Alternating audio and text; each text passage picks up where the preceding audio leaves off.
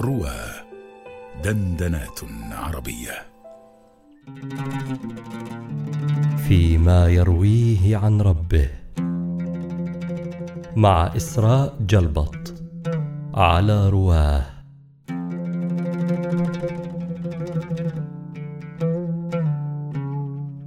عن أبي هريرة رضي الله عنه عن النبي صلى الله عليه وسلم فيما يرويه عن ربه جل وعلا. أنه قال وعزتي لا أجمع على عبدي خوفين ولا أجمع له أمنين. إذا امنني في الدنيا أخفته يوم القيامة وإذا خافني في الدنيا أمنته يوم القيامة.